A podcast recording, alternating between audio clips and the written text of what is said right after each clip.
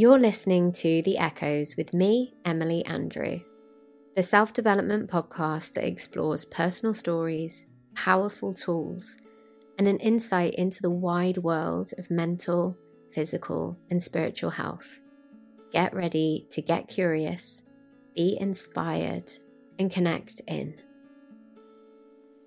For those of you who had listened to the podcast that I had before, you may recognize my next guest. We had already discussed the origins of sobriety together, as well as friendship and our common thread, which is acting and performance.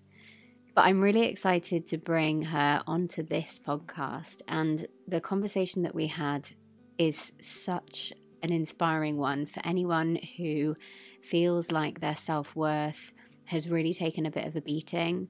If they are exploring being curious about being sober, and just so much more. My guest is Elizabeth Morris, and she is a UK based screenwriter and actor. And her latest screenplay is being directed by Idris Elba. With four years of alcohol sobriety under her belt now, she is keen to share her mental wellness journey with others. So I won't talk anymore. Let's just get into it it's funny because it feels like we should be really old hats at this, but actually, it's been a, a few years.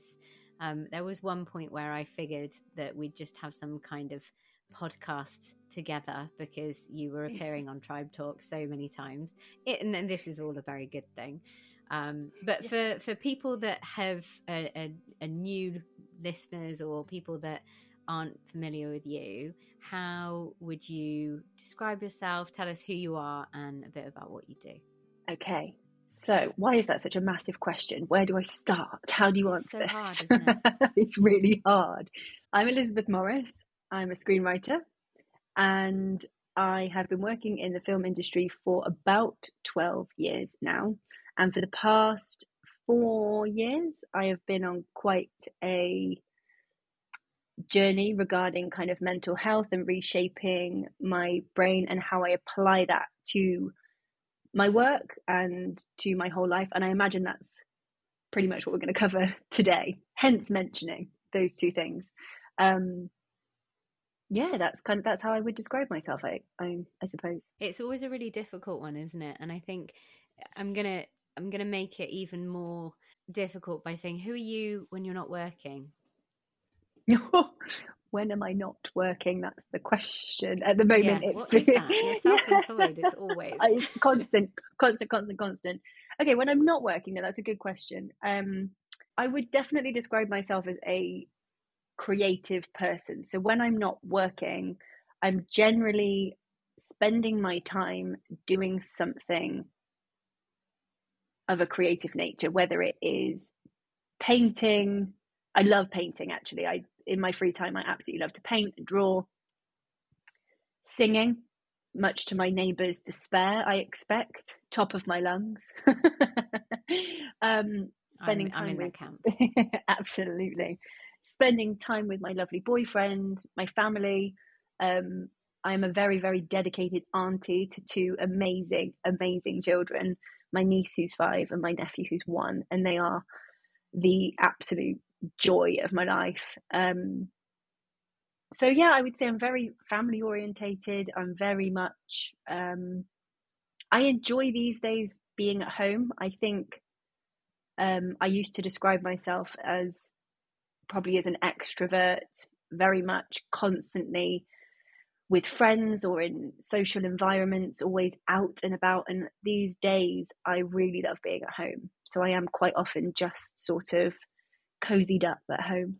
Uh, and I've been quite lucky to be able to travel this year as well. I do love to travel, so I've been yeah, it's been a good year actually. I had a very good year. Yeah. Good year. It's good. Good. It's been good a good year. Yeah, yeah. Actually, I'm really happy to say that. Yeah. I think it is really interesting as well when you reflect on on that of like who actually am I? Because I think mm-hmm when when you're younger there's so much pressure on figuring that out. And actually um you know we're not we're not pushing 90 or anything. You know No. we've still got a lot longer to go. But i think that there's almost a, a, a an acceptance of like oh right, i'm gonna i'm gonna keep changing. I'm gonna keep evolving. I'm gonna keep going through different phases of my life and understanding about who i am behind coping mechanisms or identities and things shifts and change and i think that it's such a it's so nice when you feel a kind of peace with knowing that you don't fully know sometimes and that you know things change. And actually, when you asked the question, um, you know, what do you do? or who who are you? I realised that the, the my answer to that question is so far beyond what it used to be, and I think that's where it feels a little bit jarring sometimes to be asked that because if you'd asked me that same question say 4 years ago the answers would have been completely completely different. And actually when you stop and think about oh who am i? What do i do? What do i like? What's really nice actually is that my head kind of goes oh there's so many th- there, there's so many things i've got i've got lots of lots of answers to that question whereas at one point i can remember actually we'll just go straight into it therapy it was a therapy session but about probably about 3 years ago and i was asked to write down um, on a piece of A4 paper in the middle of it, I am, and then a load of branches off, you know, to to describe myself. And I honestly couldn't think of a single thing. I didn't know I had I had nothing. I didn't know how to answer it because I was so conf- so confused about who I was to the point where I can remember doing an interview for something regarding a film project. And one of the questions was it was things like what's your favorite music? What's your favorite food? What's your favorite you know all these questions. And i did not know. I had absolutely no answer to any of those questions because i had absolutely no idea who i was. I didn't know what i actually liked. And i can remember having an absolute meltdown over these questions because i had i just had to sort of make it up lie. And it, and i never felt that it was okay to say i don't know or i like all the foods, all the genres, all the, you know, having to kind of, I think there is a certain expectation on all of us to kind of pigeonhole ourselves into, for example, what films do you like? Well, to me, I have, I, I find it so difficult to answer that question because I don't have a specific, there's not a specific genre that I particularly like. It's kind of a bit of everything. Same with music, same with art, same with clothes same with everything there's so much sort of variety to it and i feel much more i allow myself to say i don't know and that's and that's who mm. i am i don't i don't, I don't know what you know it's kind of um there's just such a variety and such a mix and that's what it is but i do remember that just being a i actually remember that being a very distressing question at one point and now it's not it's sort of fun to play with it if that makes sense mm. Yeah, instead of it being about I have to define my identity, it's like, well, who mm-hmm. am I today? Like, what do I like today? Yeah, yes, yes. Today, what do I, I like, like today? A bit of peace and quiet. yeah. Yes. And yeah, I, think maybe people respond to that in a bit of a way because it becomes a bit more unpredictable, and they're like, oh, but we can't control you because yes. we can't control uh, like we don't know and it, there's like an uncertainty Mm. around the freedom and and people can sometimes find that quite difficult yes, because they can't put you in a box that they What if everyone recognize. Yeah, I know. People do like to be able to put people into boxes that they recognize. That makes them feel comfortable, I Mm. think.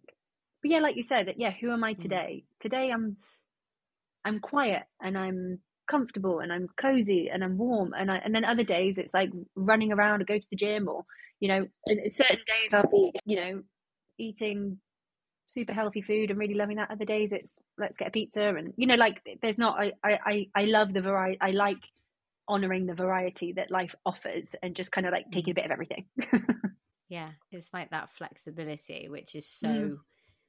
refreshing as well freeing yeah. Um, yeah and i guess at that time so when we last sat down and really had a big conversation recorded yeah um you had not long stopped drinking Mm.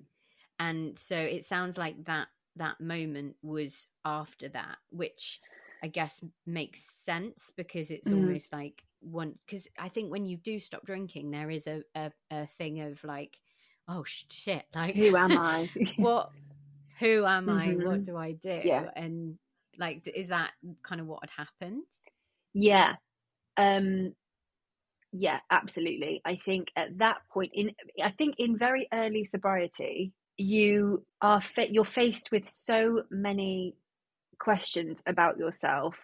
One massive question being why was i drinking so much? Or why did why was alcohol a problem for me? And that is such a massive uncomfortable question that i that it takes so much time to sort through that um that i do think at the beginning it can feel like you're free falling and you have no idea where you're going to land. But then after that or during that time kind of being able to gather tools and learn about yourself and kind of um yeah i'd say with the tools it's like you you kind of are forced to find the things that help you through the moments that you thought alcohol was helping you through. So for example you have an argument with somebody or you have a really bad day.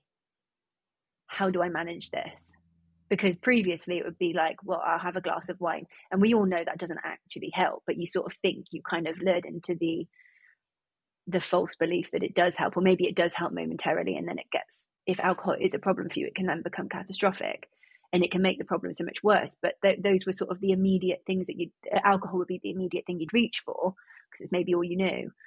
But when you don't have that you are forced to find other ways of dealing with those really, really uncomfortable feelings that you never ever learn to manage or to, and actually probably never had enough time to fully sit with to actually understand what those feelings were or where they were coming from.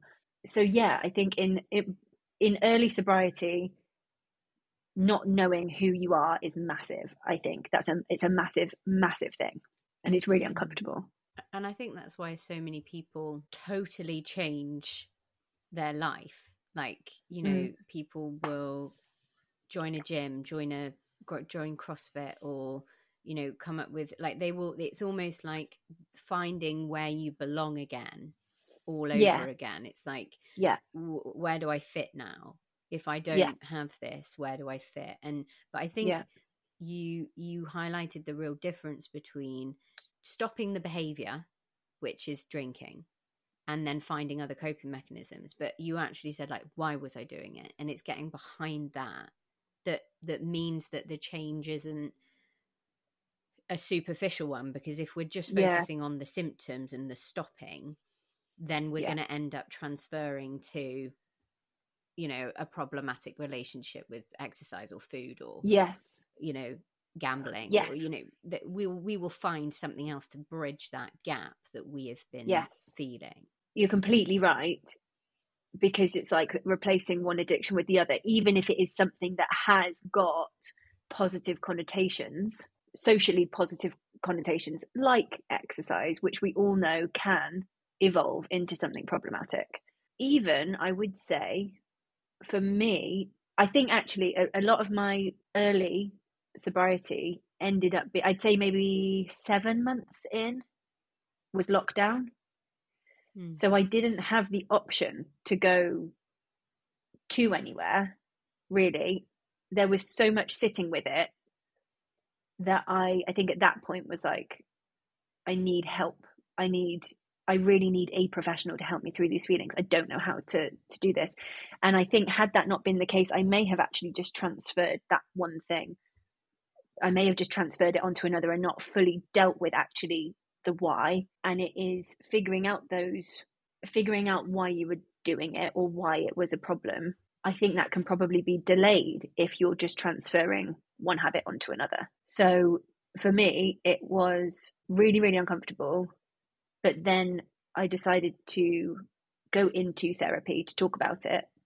And that's when huge changes started happening. And that's when I was asked to write I am. And I had no idea. I just so, so lost and so empty and distressed. Like the level of distress that I was feeling was so uncomfortable and I didn't know why. You know what you know when you're feeling that that thing where you've got that kind of funny feeling in your tummy. I know anxiety manifests itself and feels very different to everybody, but for, for me, it would be sort of like a, it almost feels like a coldness in my, in my stomach, like just above my belly button. I can almost feel, feel it. And sometimes it would just be there lingering and I, I would not know why. So then I would just cry and I'd be so frustrated with the feeling and I couldn't link it to a thought or a thing or an experience or anything until then going into therapy and then it was okay let's start with baby steps and then it went quite deep and then it did get you know it, it it's an amazing process to go through but it is a lot yeah it's a real journey I think mm. as well, sometimes when we have that feeling, we identify as that feeling as well. Like if we can't understand the thought or the why like why is there, there's almost a part of us that's like, oh, well, that's who I am and this feels really uncomfortable. Yes. So I can't be this. Yes. And that's when the and I think mm. the transference thing as well, I think, you know, it can be it it can feel really like hard because it, you know, you feel like, oh, there's just another thing. But actually like if it's a form of harm reduction, then it's okay to as long as you know yeah. that you're doing this thing, this transference, whether it's, you know, you're shopping or sex or you know there's so many behavioral things that we can effectively move our addiction into mm. and if it's if it's working as a harm reduction tool for you then give yourself some compassion and some gr- some grace with yeah. it and be like as long as i know that this is what i'm doing and mm. when i'm ready when i start you know when i've built up the, these tools and this resilience then that's when i can maybe look at this a bit further and try and unlink and un, you know that's fine but if it's harm reduction then let it be harm reduction for a moment don't beat yourself up over it because i think that's the thing there's so much shame already when you are trying to change something that feels like an addictive thing there's so much shame there's so much shame in being that and that mm. coupled with that identification of i am this feeling and i cannot be this feeling it just it it feels like you're just white knuckling through it, doesn't it? And actually, yeah. yes, we don't need to. You're so right in what you're saying about um, the thought or the belief of I am this feeling. It's taken me up, until actually quite recently to be able to allow myself to have a bad day without it meaning I am depressed, I have depression, I am broken, I am doomed, this is dangerous, this is just who I am. I have somehow managed to get to, I say somehow, I know how I've got here, but it does sometimes feel like magic when I'm having a bad day and I can almost step outside of myself and look at it and say, oh, she's having a bad day. She'll be fine tomorrow. Or maybe it'll be a couple of days, but it's not going to be months. I know that this does not mean months of mental distress or meltdown or just being in bed under the covers not doing anything i know that i am now like a, any other human being i think that's the other thing is we think when we are in it and when it's really bad we think that no no one else experiences it. This is the worst this is the worst any human being could possibly feel. I am so broken. I am the most broken person that there is. And actually um stepping outside of that and allowing yourself to just have a bad day and realize that all human beings have a bad day. All human beings feel sadness and distress and all of those things in a variety of colors and extremities and degrees. And we are, that's just part of the human experience. And it's okay to feel like that one day and feel and feel good the next. That also doesn't mean that there's something wrong with you. I think that for, for me, for a while, I sometimes couldn't understand that it was possible to feel bad one day and good the next. Again, I sort of thought, well, that must mean there's something wrong with me. No, it just mm. means yesterday wasn't great, today's wonderful. That's okay. And it's I'm I'm still probably learning that a little bit that it's it is okay to have that variety of feelings. But also I would say that now those feelings are not anywhere near as extreme. So if I feel low. I don't feel, I don't, I don't go to the depths of lowness that I used to. And the same with the high, I think. And actually, with alcohol, you are trying to chemically generate that high and it works sometimes and you go soaring up there and you come crashing down and it is you are if you were to look at it on a piece of paper you are zigzagging up and down the page like that. Whereas now i can i could probably draw my emotional scale in a much smoother um, less extreme line. You know it looks much more fluid and much more human than this kind of monstrous thing that i used to identify with like the extreme lows and extreme highs. And actually when you take that thing out that chemical thing that is making you go up there you are also taking when you take that away you're also removing the thing that made you go so low. And i think that's why life does just feel a bit more fluid and more manageable more manageable emotions feel more manageable. Equally when i think when you are so focused on your mental wellness and it becomes i would say like um preserving or taking care of my mental health is my full-time job. Everything else is kind of extra. And so when there is a moment that where you don't feel great or where you feel a bit low i think you feel you can feel it almost even stronger because it, it, it is almost a fear of it going lower. So it's kind of like quick quick quick get better get better get better. And so i'm still actually learning to just relax into a variety of emotions and allowing all of them to exist because there is merit in all of them. Um, we are supposed to feel all of them. Just it just doesn't have to be so extreme. Do you feel like part of you attached yourself to like in terms of like that I am there there's that part of you that's like these these the emotions that I'm feeling they are me. Like that's my worth. Yes. That's like if I am having a bad day, it means I'm a bad person living a broken yes. life. That kind of was that the yes, yes, because that I think that was that was my identity. I would have I would have probably at one point identified as an angry, sad person. I can't even fathom. I can't even the thought of me even thinking that about myself now is I'm I, I'm glad to say I feel so far beyond that being the way that I would identify myself as. But I did for a really long time, probably throughout my whole the whole of my twenties, late teens, and my twenties. I would have identified myself probably as an extreme person who was often I would yeah, I am angry, I am sad, I am crazy, I am crazy. That would have been probably that would have been my belief. I am crazy as a at, now at you know at 33 and having gone through the do, doing the work going through sobriety completely reintroducing myself to myself and getting to know who I am I I can I can look at myself with total compassion and see how that happened. I I get it. Whereas when I was in it I just thought I don't I don't understand why I'm like this. I'm just broken. I'm just crazy. That's just who I am and when I was 29 or 28, I met somebody who is now one of my, I, I love her to pieces, and she is one of my closest friends. And I met her, she's called Sam. Um, she'd messaged me on Instagram.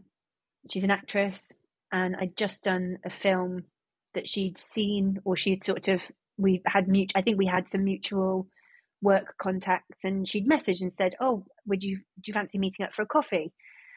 And from her messages, I could tell that she thought quite positively of me. And so I felt really uncomfortable at the idea of meeting her because I was convinced that she'd meet me and be so disappointed. So I didn't feel comfortable with with with letting this person down. But she, thank God, was really persistent and she was like, I think we should meet for a coffee. It would be great to chat. And so I was really nervous. And as soon as I met her, she walked into the coffee shop and she was just this sort of, I can just describe, I can only describe her as this glowing angel.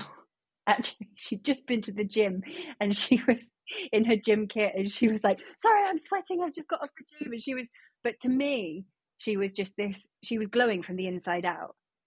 And I just thought, who is this girl? Who is she? She's, she just looks like joy. And it, actually, you know the film Inside Out. She was joy and I was sadness. That was how that was how I I saw us. and um, we'd been chatting for a bit, and she told me that she'd never drank alcohol, and I had uh, I was like, "What? You've never drank? You you don't drink?" And I had never met anybody. I'd never ever met anybody that didn't drink. And I couldn't believe it. And there was something, there was something in that meeting that made, that set this kind of thought in motion for me that maybe I could be happy like her, or I could, I could feel or come across like her even. Um, and I think that I always say she was a bit like this kind of guardian angel that just just sort of appeared out of nowhere. Um, and then we and then we got talking a lot about um, spirituality and meditation, all these things that were so alien to me, but it seemed to be working for her. Um, and I was like, it wasn't long after that that I that I gave up drinking. I'm very very grateful to her for that. Yeah, it's amazing the people that you meet in in life and the mm. people that kind of come and go and people that stay and yeah i think that i think it's it sounds like just fate one of the things that and we talked a lot about the beliefs of like i am sad i am i mean i am crazy is a big yeah in terms of like beliefs and if you have that running this belief like i am crazy I can't really imagine what your self worth must have been like. Well, I really think at one point I just had none. Um, that that belief of I am crazy and I am all those sort of negative belief patterns really started for me in my teenage years. And they just sort of got worse and worse and worse.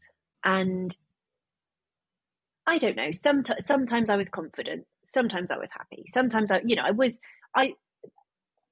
It's easy for me to sort of paint that whole part of my life as just negative, and it's it's not. There were I've had times of joy and times of ease and times of happiness, but in general, the default that I would go back to is I am crazy. Um, and then you start to behave that way as well. I think.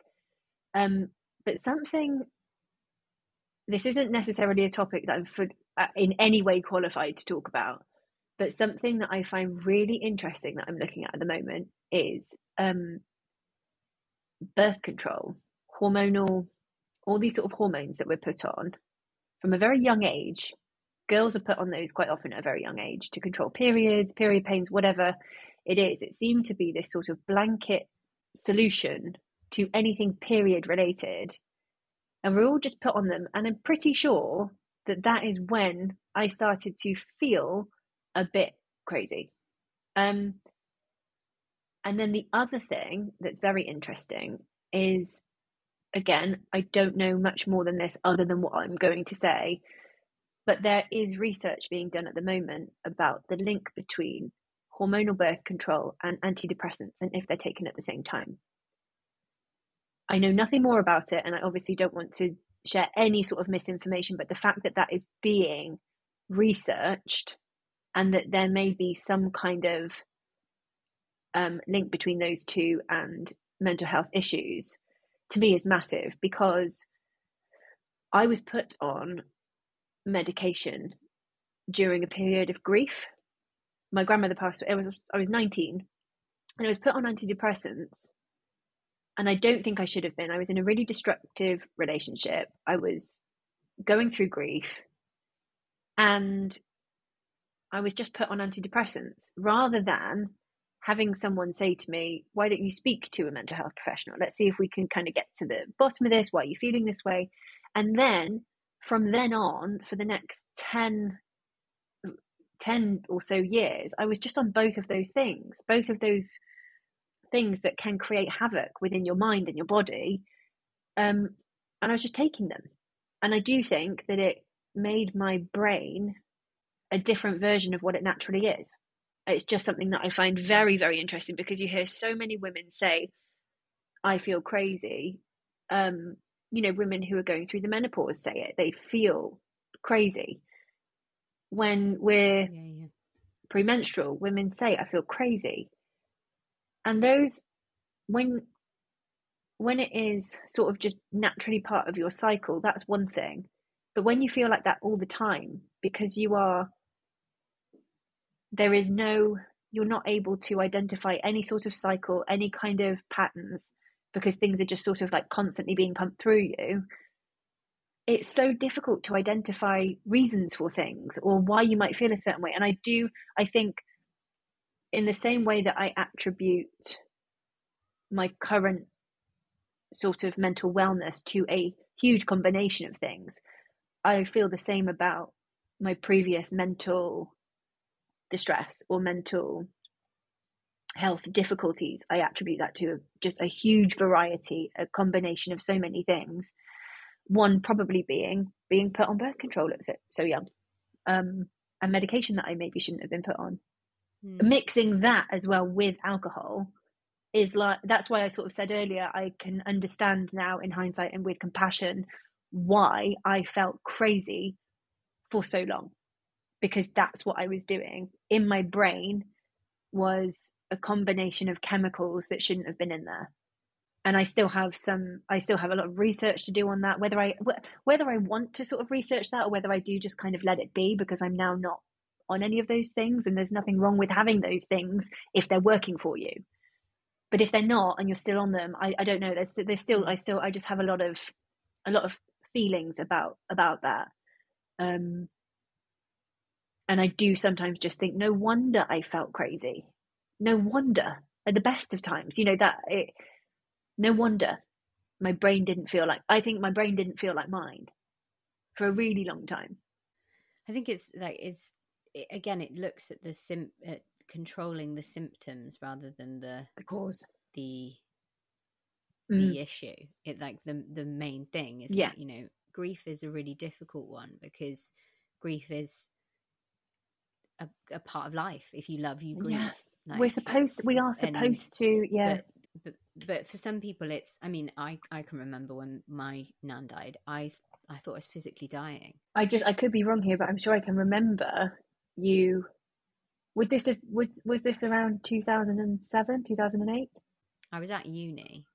Yeah, I can died. remember. Yeah, I, I can remember seeing you curled up on a sofa in the refectory under your scarf.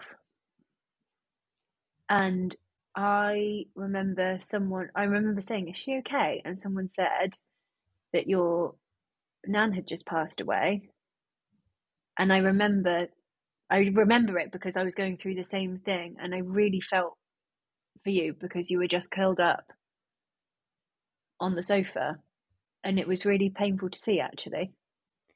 It's really odd, isn't it? Because we I mean back then uni, we didn't really speak. Like we didn't really know each other that well. And, we didn't. Um, but we were no. both going through very similar experiences at the same time. Yeah. I wish we had spoken really. And I think it was that sort of like the, the year groups never mixed, did they? There was sort of this thing of mm. you just don't you don't talk to each other, you don't mix. Um and that that was actually the period of time for me where I feel like a lot of things started for me. And I imagine possibly the same for you it sounds like that it was a sort of a very difficult time yeah, I think my issues had started before that, like in terms mm. of like my eating stuff. But that was yes. the that was when I I just sank into like depression and like all of that. But I, I think it's interesting as well because obviously we both we both did performing arts, and I think mm. that there is a part that was in both of us of just like just keep going. Like, you know, show up, act your socks off, sing, dance, do like do all the things. Like, although there was part of us that is crumbling and couldn't cope, this other part comes in to just snowplow. Well, it's quite handy when you have to just be someone else, I guess, for the day. Like to, turn up today and I have to play a part and be somebody else. I think, as difficult as that time was, it was probably extremely helpful to be able to channel, or I don't know whether it's channeling it or actually compartmentalizing it. Perhaps a bit of both. Um, yeah. Yeah. Well, I have no recollection of memories around that time, so you've given me a little nugget mm. of my life back. Sorry, I, I don't even know. I don't know if that was the best thing to have given you, but it was. No, I do. I do is, very much I find remember it fascinating. It. Yeah, but with grief, I the I don't know how you feel about this. I think when it comes to grief, if it is so unmanageable that you can't get out of bed, and taking medication is going to at least get you out of bed to be able to walk around and live, then I get it. But if it is to cover over the natural process of grief and not allow you to actually experience it, I just think it's delaying things. That's I'm I'm I am almost certain that's what happened for me. That it just covered over a load of things and then it all comes out later. I think. That's my experience anyway, I think. Because I know self worth is something that you wanted to talk about. Like we were saying right at the start, it's always a process of who like who am I discovering and all of that. But I think that when you get to a point where things have come to a, a head and you know you you you're in that place of realization and and perhaps moving away from things that feel more damaging there is a process of trying to build ourselves back up again. And i'm just interested how that how that's looked for you and how that process has been. So again i would um i would say it's definitely a combination of things. The main thing I think that has really helped is verbal affirmations, positive self talk, saying things out loud, even at the beginning when that feels, it can almost even feel like a lie. But if you start really small with things like, okay, this sounds really basic, but things like, I am alive. I am dedicated to being alive. I'm glad I'm alive. I'm glad I'm here. Starting small with think just sort of saying those things out loud because when you're just getting into it, saying things like, I am worthy, I am amazing, I am, you know, those those don't feel in line with how you actually are feeling and it can feel like a lie and I can think I think it can have maybe actually the opposite effect. So if you start small with things that are positive and true, like I am alive, then you have something to go from. And then that starts to feel good. And then that starts to be the truth. I'm glad I'm alive. That's the truth. Okay, today that is absolutely the truth. And that continues to be the truth. Then you can start introducing things like, I am better than I was yesterday. I am improving. I am dedicated to being well.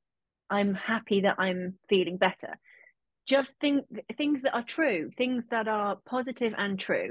And then you can start amping it up a bit and then you get to a then you can kind of um, then those things, those start to be your truth. Then you start living by those things and you start living that way. And it, it i did go through a phase i've sort of calmed down a little bit now but i went through a phase of probably literally like jumping out of bed and i was like I'm alive and it's great and I love to be here. Possibly like a little bit on the the higher level of kind of you know slightly extreme, but at least it was positive and I wasn't really going back down again. I just kind of was.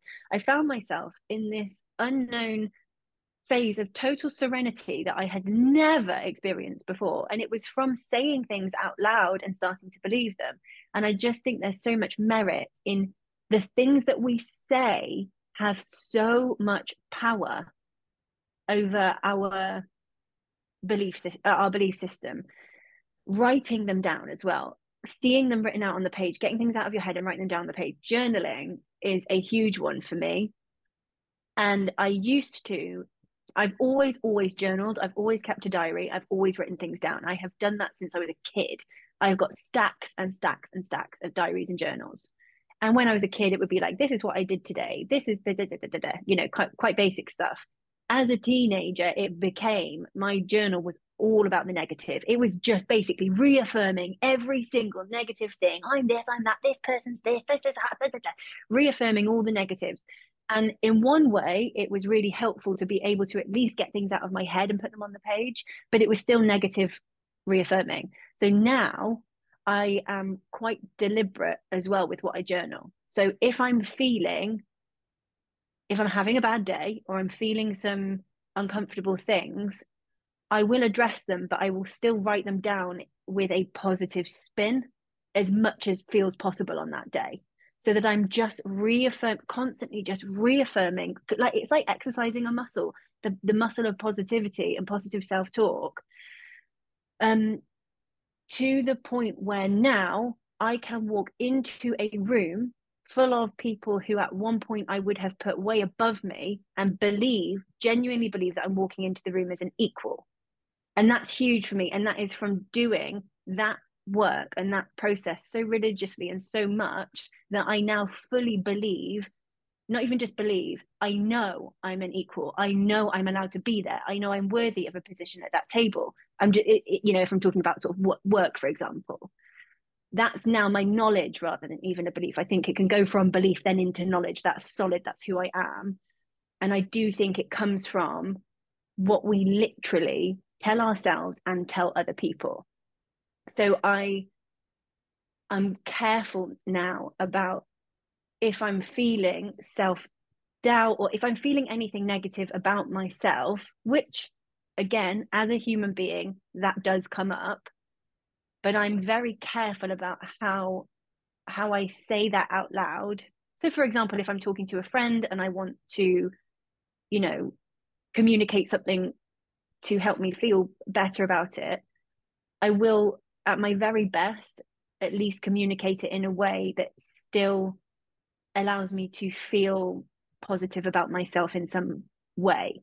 Even the act of saying, I'm feeling this thing about myself and I don't want to feel that. That's positive.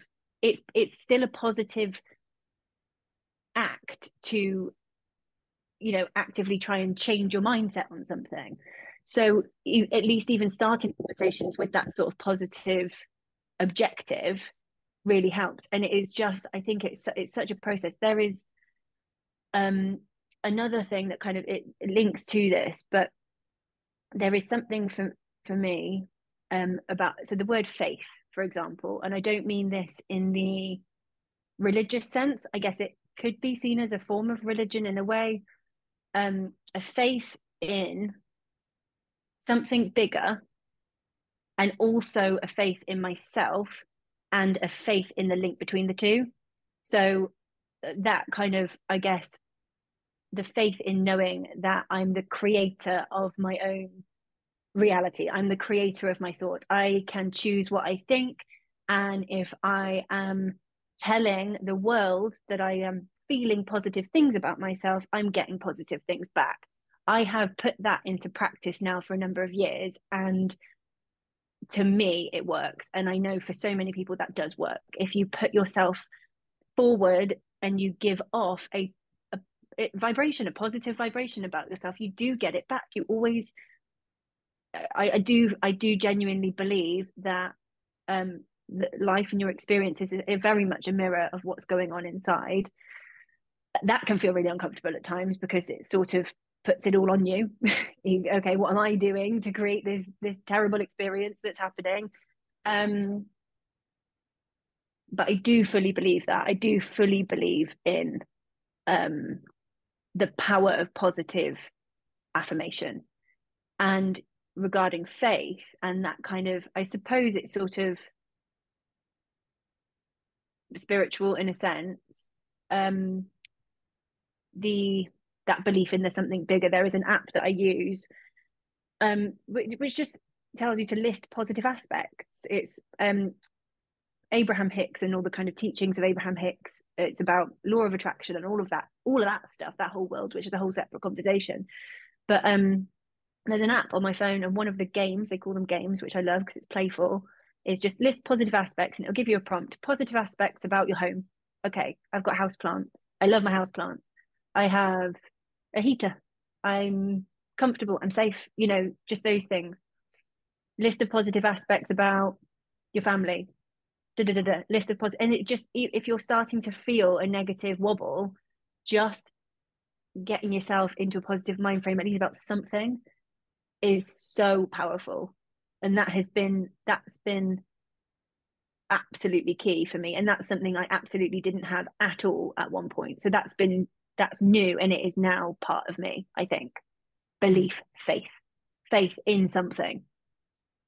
For sure. Mm. no i love that. And you can tell that you're so passionate about it because you just light up and you start talking about it as well. Like there's and there's so much confidence and you can see the you know anyone watching it on on youtube will be like yeah like you can you can just get it. And i think that's the thing it's about being able to find the things that do build you up because yeah. it is so e- like we are so used dexter's just walked in. I was going to say is that a dog or a baby? Could be either. Could be either. Oh hello I just remembered when he did that massive leap over the. Do you remember? I came to your house and he he leapt over the um. You had like Stream. a stairgate thing. Oh, stairgate. I've never seen a dog jump that, that high. It's just. He can jump higher than I uh, stand. It's he's. I don't know what he is they say he's an Irish doodle, but I'm not sure. also, his tail propelled him over it. It's like both feet, all four feet off the ground, and his tail propelled him forward over that staircase. And he was in the kitchen where he was not supposed to be. Yeah, yeah. He's uh he's got he's continued his sass the older he's got. How how old was he when you saw him then? He must have that would have been young. probably about three years ago. Yeah. Yeah. He's four now.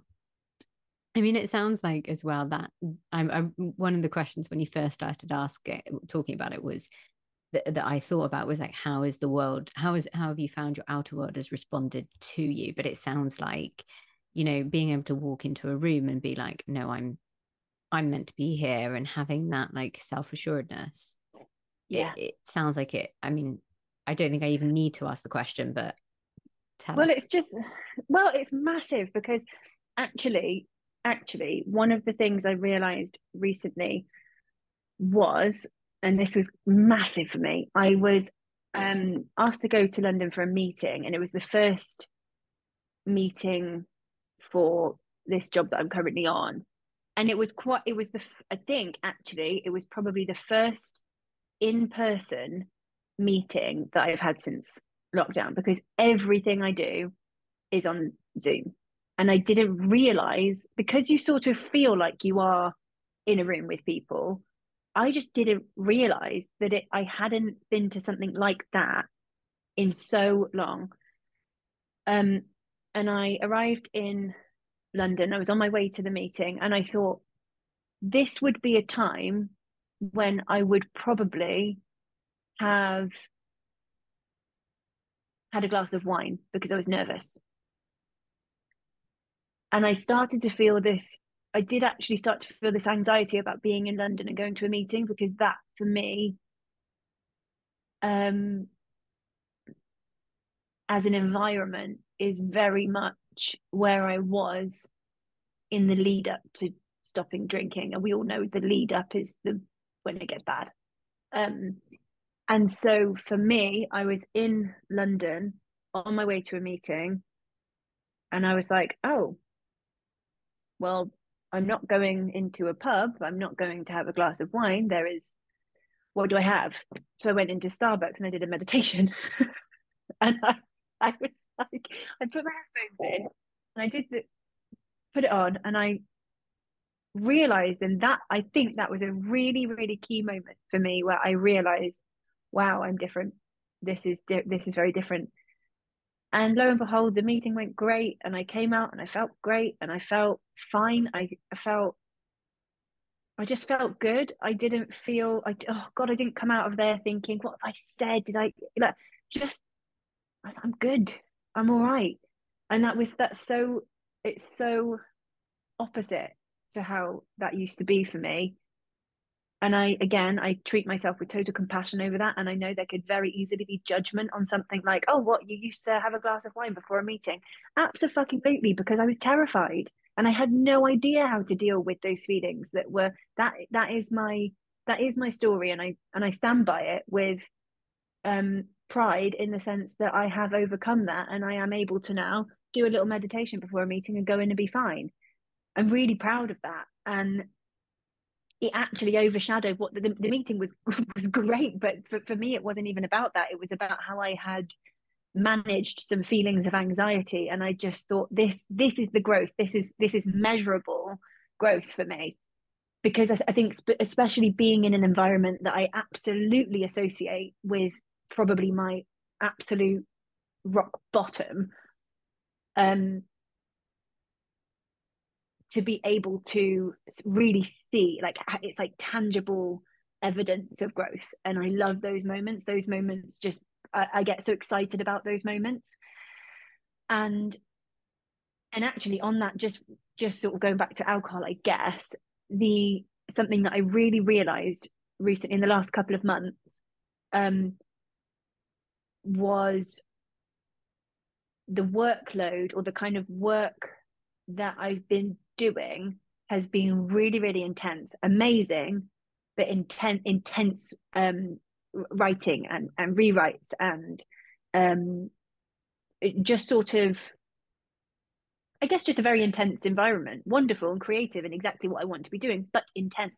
And I realized the fact that I don't even allow myself just one that this this is the time where not allowing myself even one glass of wine comes into play because I know that with levels of stress or when things are getting a bit when I'm tired or I know that that those would be the times that the one would turn into countless. Um so again it's just been really it's been so nice to kind of go back into a work environment and just be able to manage all the the the naturally occurring feelings that go with a stressful work environment and just know that i'm i am absolutely in the driving seat when it comes to how i respond and react and manage myself in those rooms and in in, in that kind of place. And that yeah i, I think that's just and again another thing for me where it's like oh this is this is tangible growth again. I, I love that. I, I love those those moments where i can see the work that I've done, that's kind of like the that feels like the, a product that I can actually see and appreciate and get really excited over. So I'm very grateful for that. Mm. And actually, on the word gratitude, being able to be grateful for me, that I, I to sort of I can thank myself and go, thank thank you for the decisions you've made. I'm great. I'm grateful to myself um and that's massive because again like that that that would have been an alien thought at some point. Be grateful to myself no absolutely not. It and but to be able to actually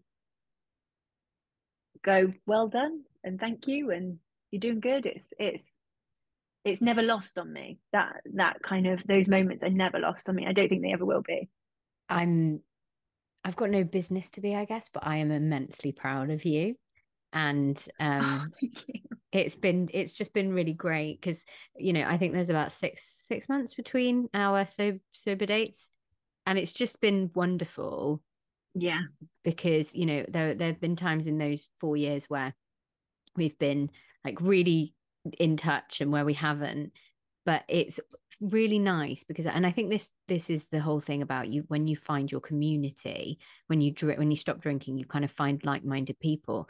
You cheer each other on and you don't have to yes. actively do that but it's just but yeah, that yes, kind no, of like so right like yeah go on get it yes yeah I remember actually that I think the very first podcast we did, you might have been about six months. You might have been maybe about six months sober at that point mm. because it was really, really soon after that first episode that I quit. And I remember you telling me about it. And again, this was probably uh, probably around the same time that I met Sam, and she told me that she didn't drink. Then I did the podcast with you, and you're like, "I've quit drinking," and it was kind of like, hmm, is the universe telling me something? yeah, yeah. It's kind of yeah, and I remember you saying it, and I, I remember thinking, if only I could do that. And I don't at that point don't know that I believed I could, but I think it certainly again it planted another seed where it was like, well, hang on, if she can, maybe I can as well. And then sort of seeing your progression with it, and also just having someone who it's almost like you're kind of in the year above me. you know, like, we swapped. yeah, you're in the year the the year above me at sobriety school, and I'm kind of like, you know, it's just nice to see people people's lives really change. I mean, look what you're what you're doing and where you're at, and the you know eh, where you are now compared to then, not just sort of circumstantially, but internally. It's incredible. It's incredible that light that's within is like it's amazing.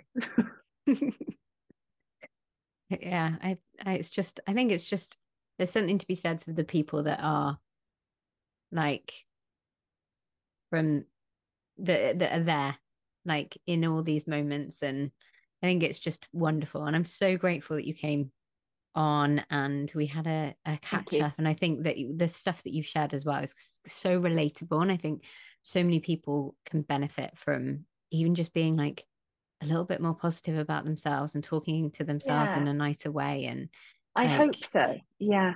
I think it's amazing. So i always say um at the end you know the the podcast is called the echoes. If you could leave a message in the echoes of this podcast for people to hear, what would it be? It's probably going to be actually something drinking related, alcohol related. In if you feel like alcohol is a problem in your life, you owe it to yourself to remove it. Is probably what I would say. Thank you. Thank you so much. Um, I will, as always, pop all of the links and how people can find you. You've got some really incredibly exciting things coming up, um, which I'm sure you'll be shouting about when you can on Instagram and things, I will be so. yelling from the rooftops. There's a couple of things that I like I said to you. Yeah, I'll keep quiet for now, but um yeah, I'm really excited, really excited, and mm. I will be, I will be shouting absolutely in a really positive I'll, way. yeah, I'll be shouting too. Like I, I almost, I'm, I'm almost lost it when you worked on a film with Jessica Alba. I was like, oh my god. So can you imagine? Amazing. Um, but yeah, so thank you so much, and thank um, you. I'm just really grateful for you. I'm very, very grateful for you too. Thank you so much.